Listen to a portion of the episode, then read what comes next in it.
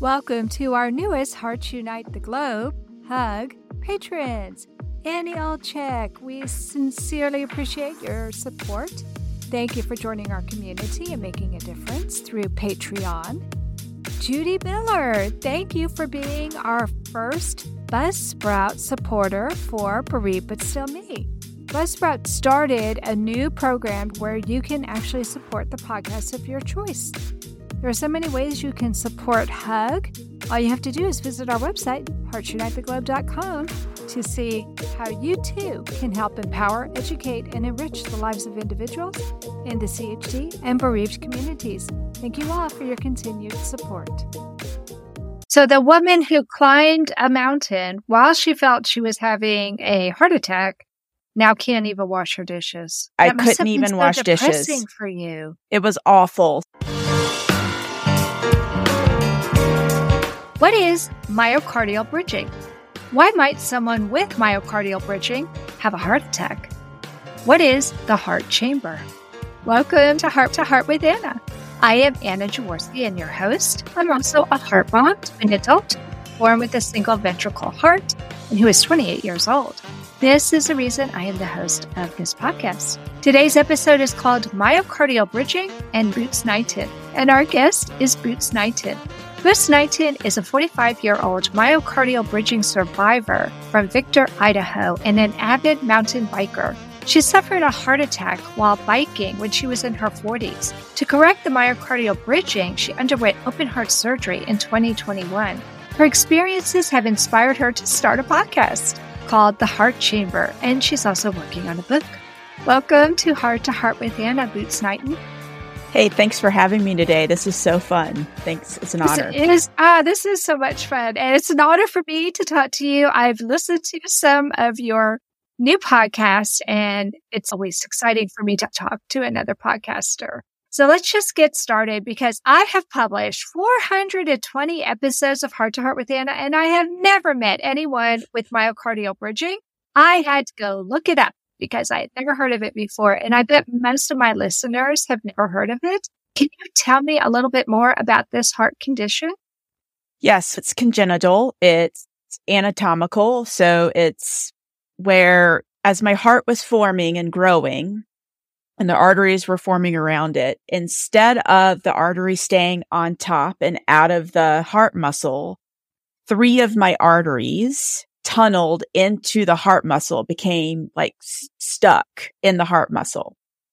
And so when I was born, my LAD, the widowmaker artery, as well as the branches of my LCX artery were stuck in that heart muscle. So that means that every time my heart beat, those arteries were squeezed and the blood flow was cut off.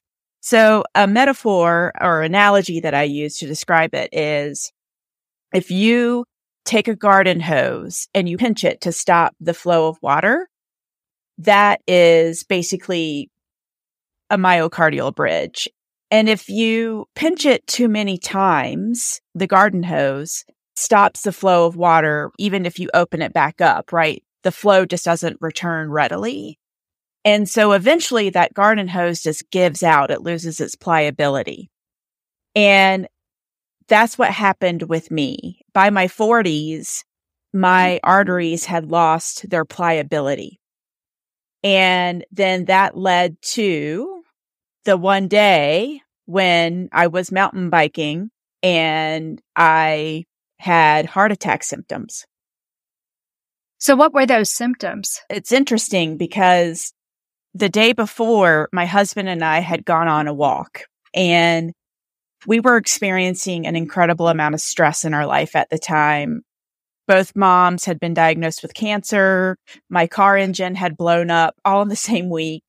And both of them got their diagnoses almost on the exact same day. It was just too much. And it was also COVID, right? So the oh time oh, of COVID in sure. the background. Of course. So we were like, we need to go on a walk. And as we're walking on this beautiful trail here in Teton Valley, Idaho, where I live, I was like, man, my left arm is hurting. And I feel like I have an elephant on my chest. And I'm like thinking this quietly to myself. And I'm a wilderness first responder. And so I have tons of medical training and I've gone through the course twice. So it's not like I've just heard it once. And I'm like, I am having all the heart attack symptoms. I was nauseous. I felt the stabbing in my back. I was sweating. I was having oh, breathlessness. Oh, and I didn't say anything to my husband. I was like, this is just stress. There's no way. I was in such oh, good shape. And so oh. I go to bed that night and all the symptoms go away. I'm like, yeah, it was just stress. So the next day we go on a mountain bike ride and I am all the same symptoms come back. It was only upon exertion. And I'm like pushing my bike up this hill, which it wasn't normal. And my husband, he was like, what is wrong with you? And I was like, I feel terrible. I feel absolutely terrible. I really feel like I'm having a heart attack. And I go through all the symptoms. He's like, we need to call 911. And we were like way deep in this mountain range near Teton Valley and we could see the Tetons from afar. And we had just finally gotten to the top of this really big climb. And I was like, there is no way I'm calling 911. I'm finishing this mountain bike ride. This oh my gosh, Boots. Now, as a medical responder, what would you have said to a person like you? Oh my God. Here I am. At the time, I was 42 and I was literally in the best shape I had ever been in. But you were having a heart attack. but I didn't think I was because who would be oh having a heart attack at 42? Who was fit? Like I eat all organic. I don't drink. Who would ever think I'd have a heart attack? Had that diagnosed as a child, so it's not like you knew from a young age. I knew nothing about my heart. Was funky. I knew nothing, and so we get back to the house. I'm still having all these symptoms. And Jason's like, I'm taking you to the hospital. And I was like, I'm hungry. I take a shower. Oh my gosh. I make it- dinner. I didn't want to go to the hospital smelly. Oh, I go through all these excuses and he finally calls a friend who's a doctor and the doctor's like, get her to the hospital. So yes. hours later, we get to the hospital and I still have like crushing pain in my left arm, crushing pain in the chest and they do all the tests and they treated it very seriously, which was amazing. And they don't find anything. No elevated what? troponin, no EKG f- soundings. They did an x-ray of my heart and they're like, you're fine, but you're obviously not fine. You right. need to go to a cardiologist. We don't need to fly you out tonight because I go to the Jackson, Wyoming hospital and they just can't even treat heart attacks. And so they normally life flight people to Salt Lake City Utah. Mm-hmm. And the doctor was like, I'm really glad I don't have to life flight you tonight, but you need to get into a cardiologist because this isn't right. And so I left feeling silly mm-hmm. because I was like, see, it was just stress and I'm fine. But I still made the cardiology appointment just because I'm a curious mind. And I was Please like, oh, tell me for the next day. Please tell me it was for the next he, day. It was no rush. It was no rush. And according uh, to the ER doc. And so I got in a few days later and he was like, Miss Knighton, why is someone like you in my office? And I was like, I'd like to know the same thing. This is what happened. And he said, we should probably do some investigating. My guess uh, is that it is stress. And I said, but here's the thing. I've had stress and this doesn't feel like stress. At the time I was on an antidepressant and an anti-anxiety med because he was saying it was probably anxiety. And I was like, had anxiety and this isn't that. And mm-hmm. it all feels really different.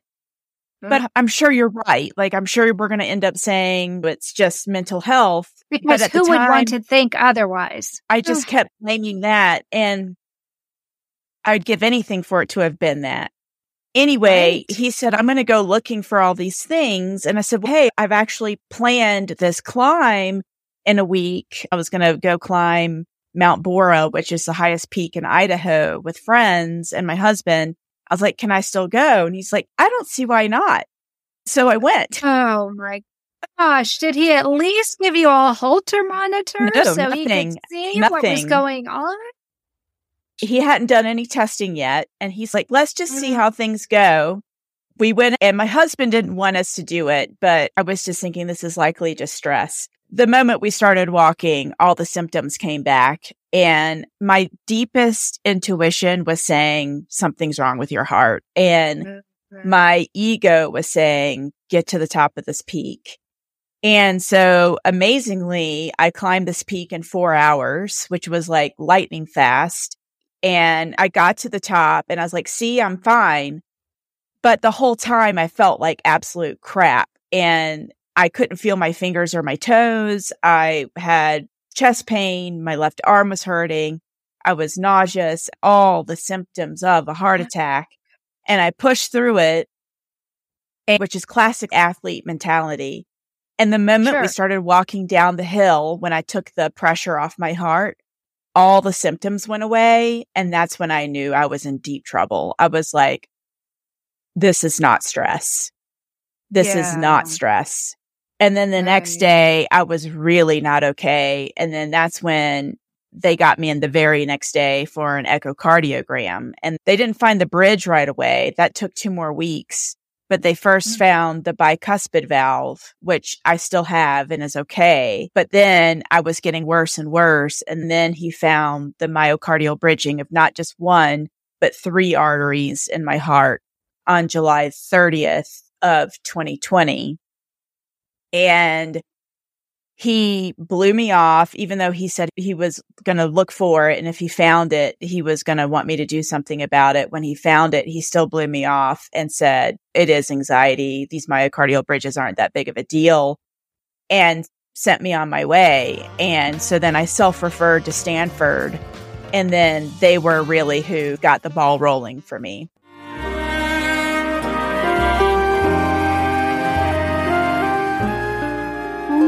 Forever by the Baby Blue Sound Collective.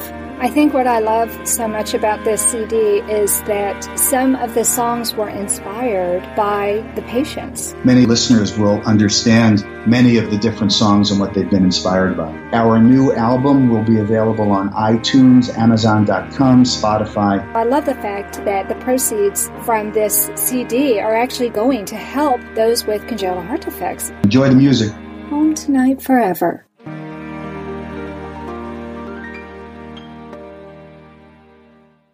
This content is not intended to be a substitute for professional medical advice, diagnosis, or treatment. The opinions expressed in the podcast are not those of Hearts Unite the Globe, but of the hosts and guests, and are intended to spark discussion about issues pertaining to congenital heart disease or bereavement. You are listening to Heart to Heart with Anna. If you have a question or comment that you would like addressed on our show, please send an email to Anna Jaworski at anna at hearttoheartwithanna.com. That's Anna at hearttoheartwithanna.com. Now, back to Heart to Heart with Anna. So, Boots, before the break, we were learning about how you discovered you had the myocardial bridging. And, girlfriend, you are crazy.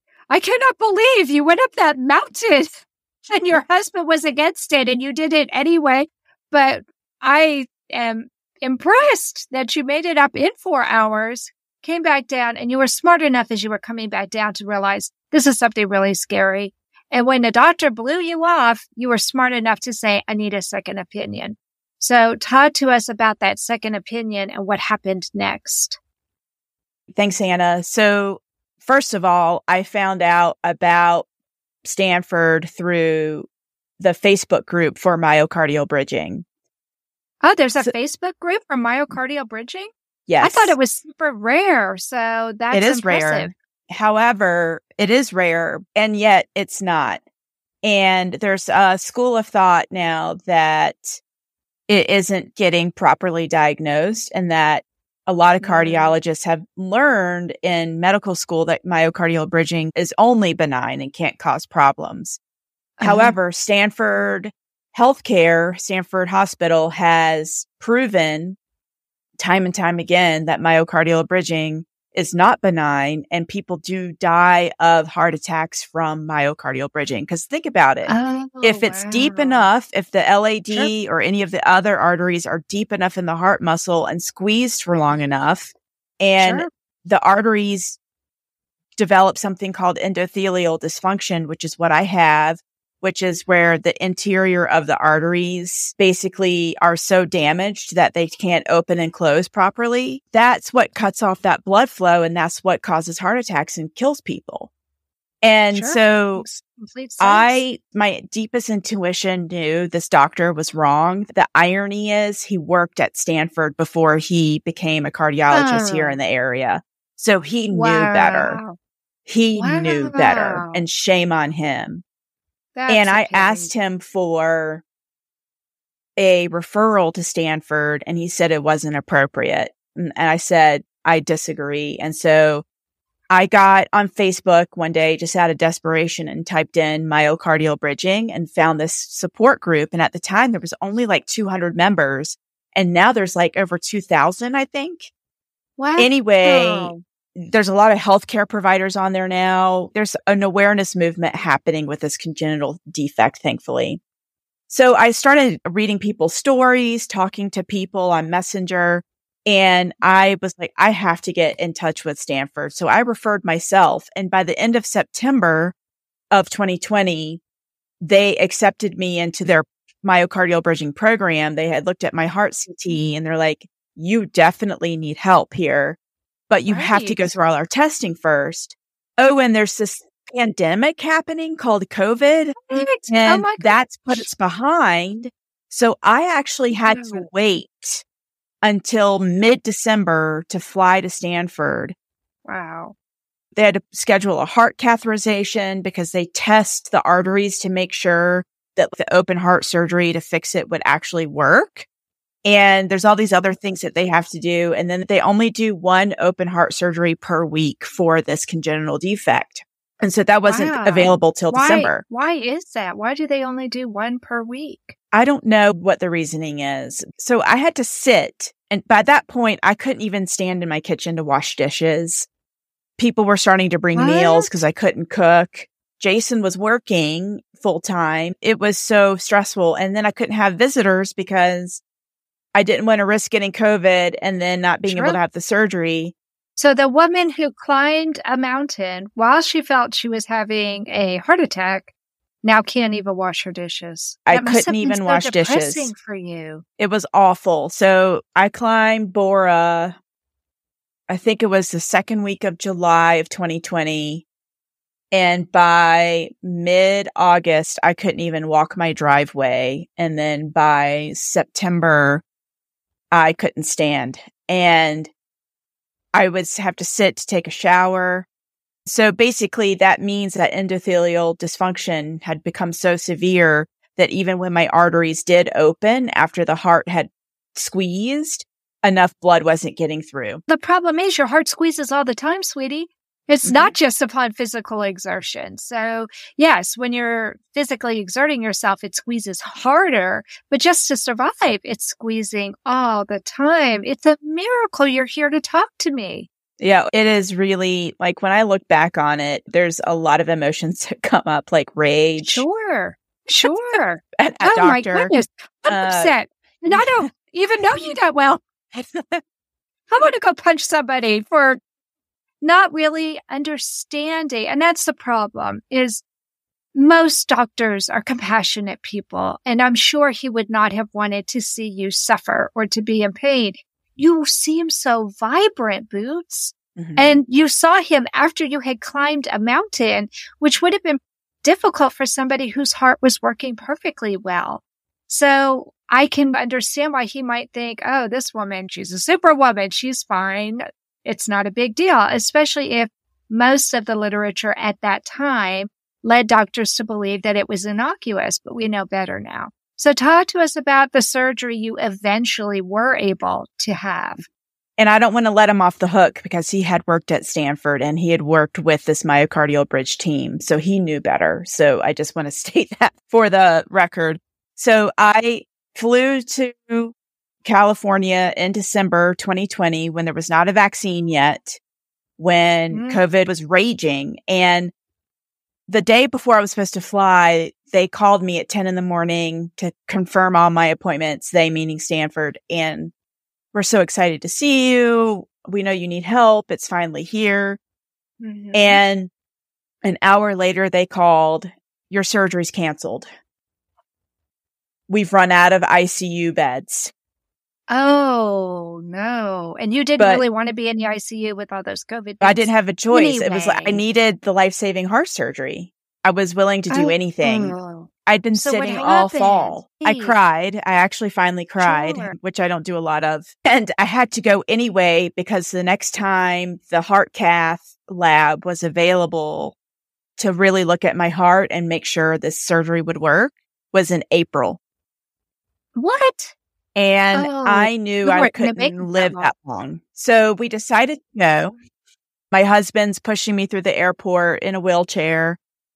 We Oh. go through all the testing at Stanford. I had 8 million COVID tests. My nose was so sore from all the COVID Oh, tests.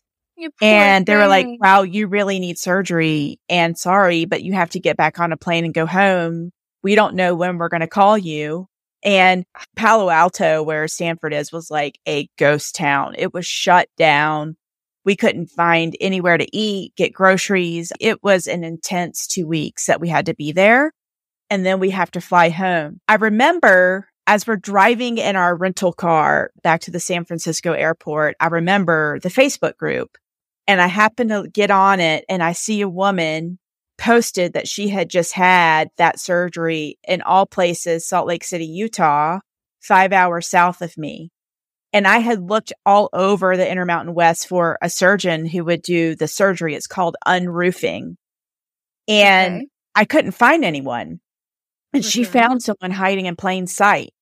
And I quickly call his office, talk to the most amazing woman, and I told her my whole story. And I was like, I am not going to live long enough to get back to Stanford. Help me. Can he help me? And so she called Stanford. She had all of my records transferred by the time I landed back home. And Wow. within three weeks, I had the unroofing surgery. So Facebook, Wow. Found my surgeon Facebook via saved your Facebook. life. It oh did. my gosh! Wow. So I had my unroofing surgery January 15th, 2021.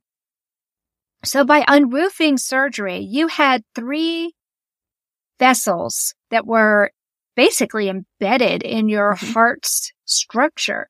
Were they able to release that? Yes, I had the typical sternotomy Mhm. and Dr. Stephen McKellar, my surgeon, had to cut into my heart muscle to bring out the LAD and the LCX on the back of the heart. So I had to be put on a heart lung machine and that Sure. was for an hour and a half. Wow. and it was a success. I was very sick afterwards from the anesthesia. I threw up 25 times oh, after open heart surgery. Anesthesia and I are not meant to be friends. However, once I got past that, I actually was released from the hospital early. And I remember 24 hours after my surgery, I walked from the ICU to the PCU and I immediately knew I was going to live. I could not believe the difference I felt right out of open heart surgery because the blood flow had been restored.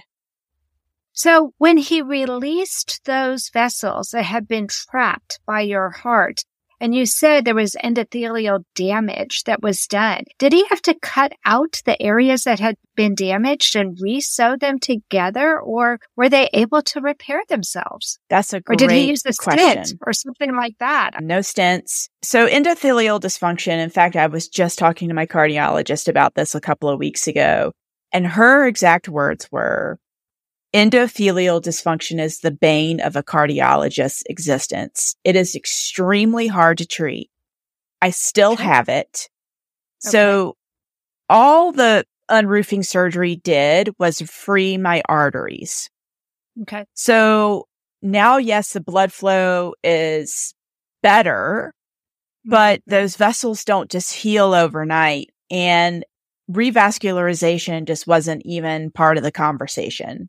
And I'm over two years out and I'm better than I was in those few months leading up to the surgery, but I'm not back to who I was. I couldn't climb Mount Borah tomorrow and I couldn't go on a typical mountain bike ride like I used to. However, I can still do short hikes and I can do short mountain bike rides or ride an e mountain bike. That's really helpful. What's an e mountain bike? It's a battery assist. Oh, electronic. Yeah. Electronic. Yep. Well, that Um, makes sense. mhm. Still exerting yourself, but you have a Yeah. little bit of assistance. But those blood vessels are still not opening and closing the way that would be appropriate for my age. A stent would not have helped because I would have thought that a stent would keep them in an open position and allow new endothelial cells to grow over the stent so that it would be more normally shaped. hmm That's a great question, Anna. I'm just a heart mom. Yeah. I'm not a doctor, but that's just the way that my mind works. yeah, I appreciate that. And no one has ever mentioned that before. Call them up and ask them. I see my cardiologist again next week, and I might mention that to her just to see what she says. There's medications for endothelial dysfunction, and I'm on a nitroglycerin because my heart hurts. Well, sure. What you've done to your heart, Boots. I know it has hurt feelings. You stress the heck out of your heart. It's a miracle. It truly is a miracle you are here with us, Boots. Truly a miracle. I'm amazed, folks. We're using Zencastr today, so I actually can look at Boots and her coloring is beautiful. I never mm-hmm. would have guessed that she suffered something as traumatic as she has, but oh my goodness. Let's go over some of your symptoms just because unfortunately, I think women are often discounted when they have heart issues. And we're often told, oh, honey, it's just anxiety. It's just anxiety. I cannot tell you how many women I have had on my program who have told me that they went to the ER, they presented with certain symptoms, and they were told, oh, it's just anxiety. Anna Jaworski has written several books to empower the congenital heart defect or CHD community. These books can be found at Amazon.com or at her website, www.babyheartspress.com. Her bestseller is The Heart of a Mother, an anthology of stories written by women for women in the CHD community. Anna's other books, My Brother Needs an Operation, The Heart of a Father, and Hypoplastic Left Heart Syndrome, a handbook for parents, will help you understand that you are not alone. Visit babyheartspress.com to find out more.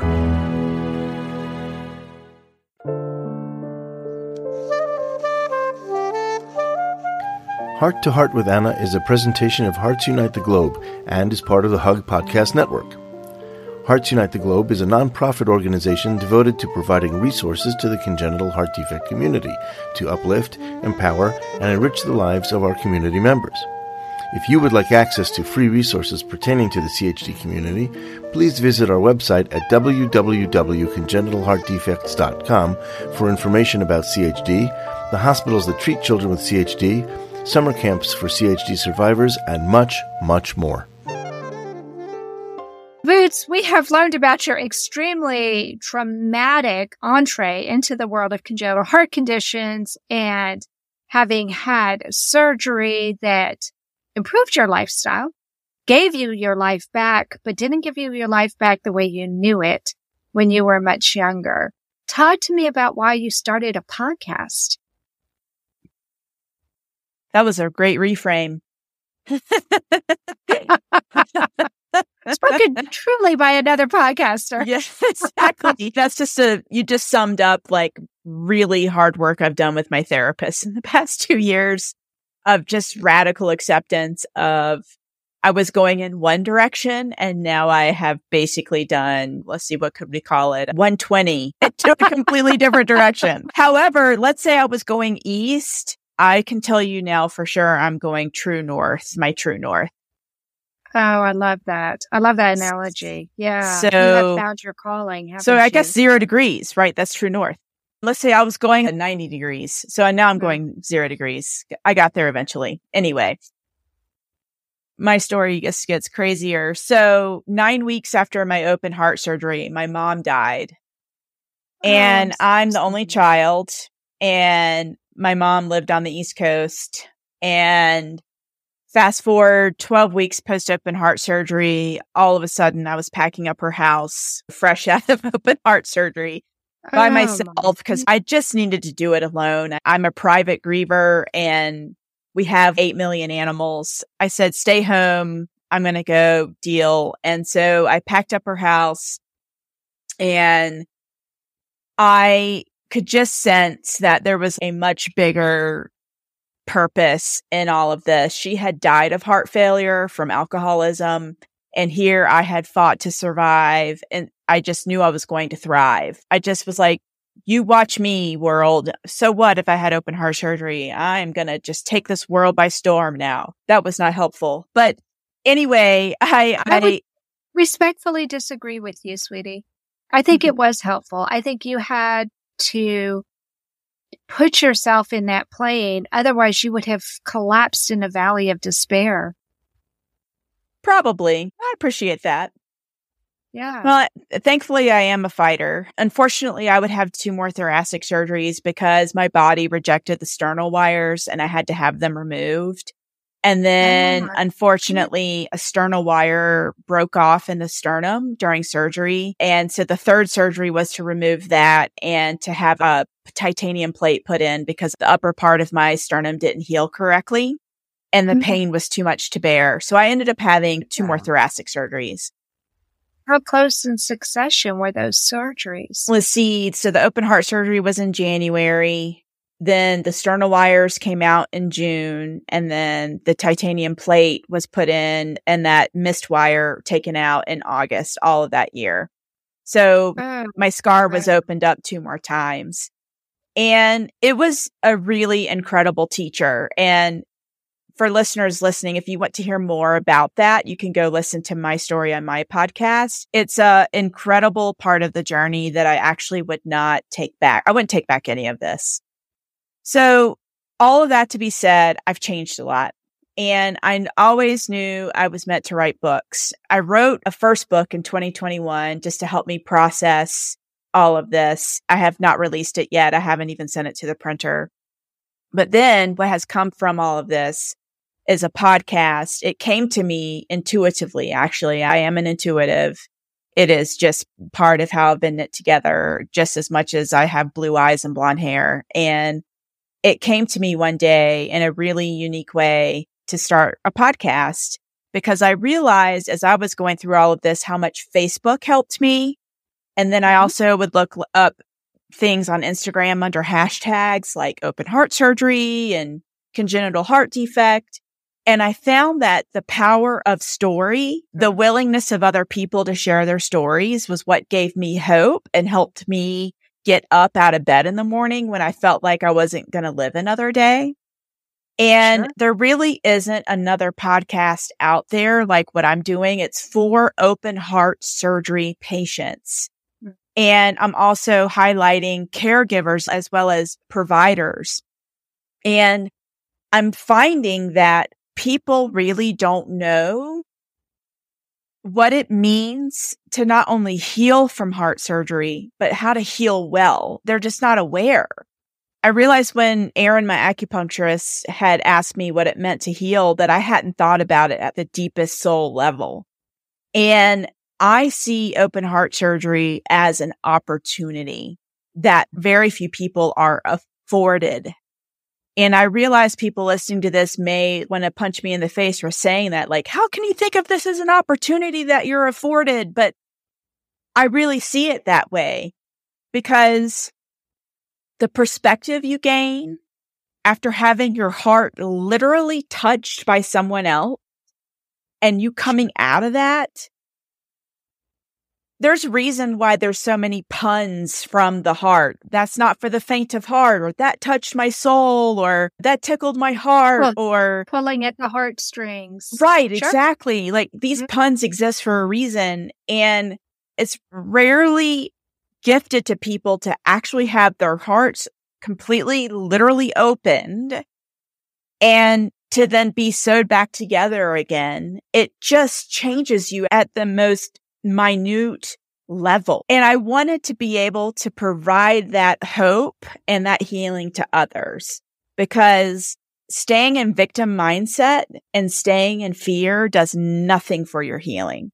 The goal of the heart chamber is to bring hope, healing, awareness, a different way of thinking about it then maybe you wouldn't hear in your medical provider's office in some random town in Mississippi. I don't know why I'm not choosing Mississippi for any reason. I just pictured a state.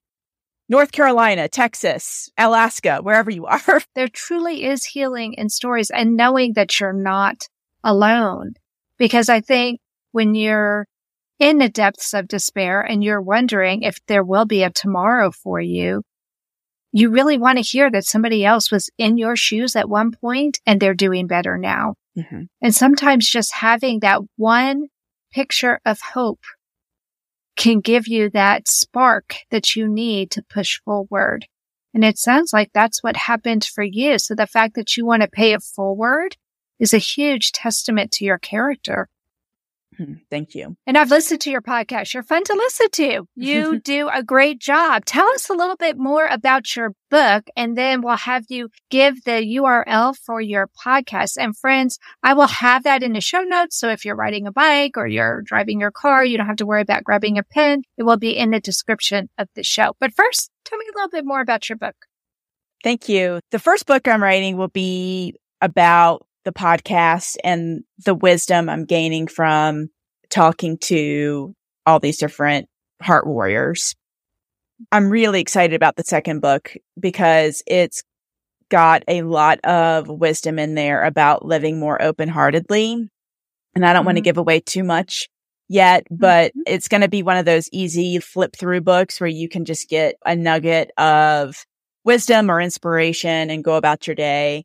And then the third book is actually the really heavy hitting book that I just felt like I couldn't release first. And it's more about my mom dying as I was fighting to live and how I reconcile her really intense death with my intensity of going through open heart surgery and living. And you're going to have to throw COVID in the mix because there's oh, definitely oh, yeah. tension there with the COVID.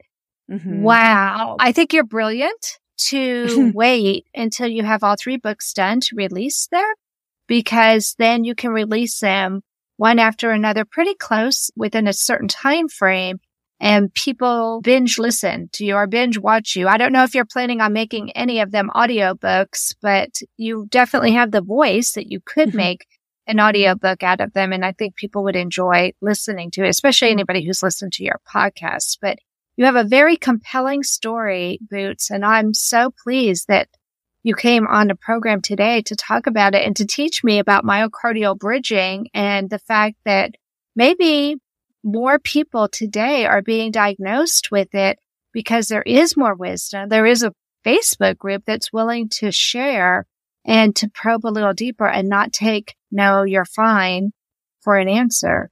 Mm-hmm. So kudos to you for getting that second opinion and for fighting for your life. I mm. applaud you for Thank that. Thank you. Yes. And my podcast is www.theheartchamberpodcast.com. And you can also listen to it anywhere you get your podcast. Great. Great. I'd also like to invite listeners who would like to share their story. You can leave me a voicemail or get in touch with me on my website. And I'd love to hear from you. That's great. Listen to this, friends. Another place where you can have a platform to tell your story.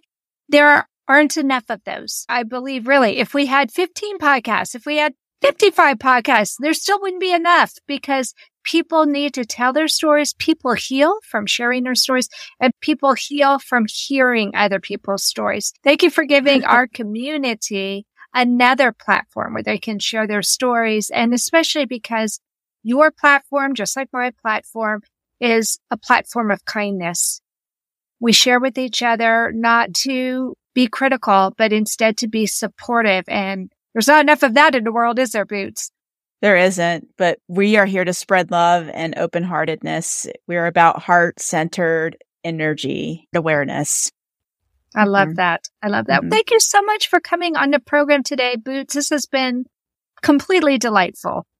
Thank you so much for having me. Friends, that does conclude this episode of Heart to Heart with Anna. Thanks for listening today. I hope you found this program helpful. If you have any questions about the show, please send them to me on the hug website. That's heartsunitetheglobe.org. And remember, my friends, you are not alone.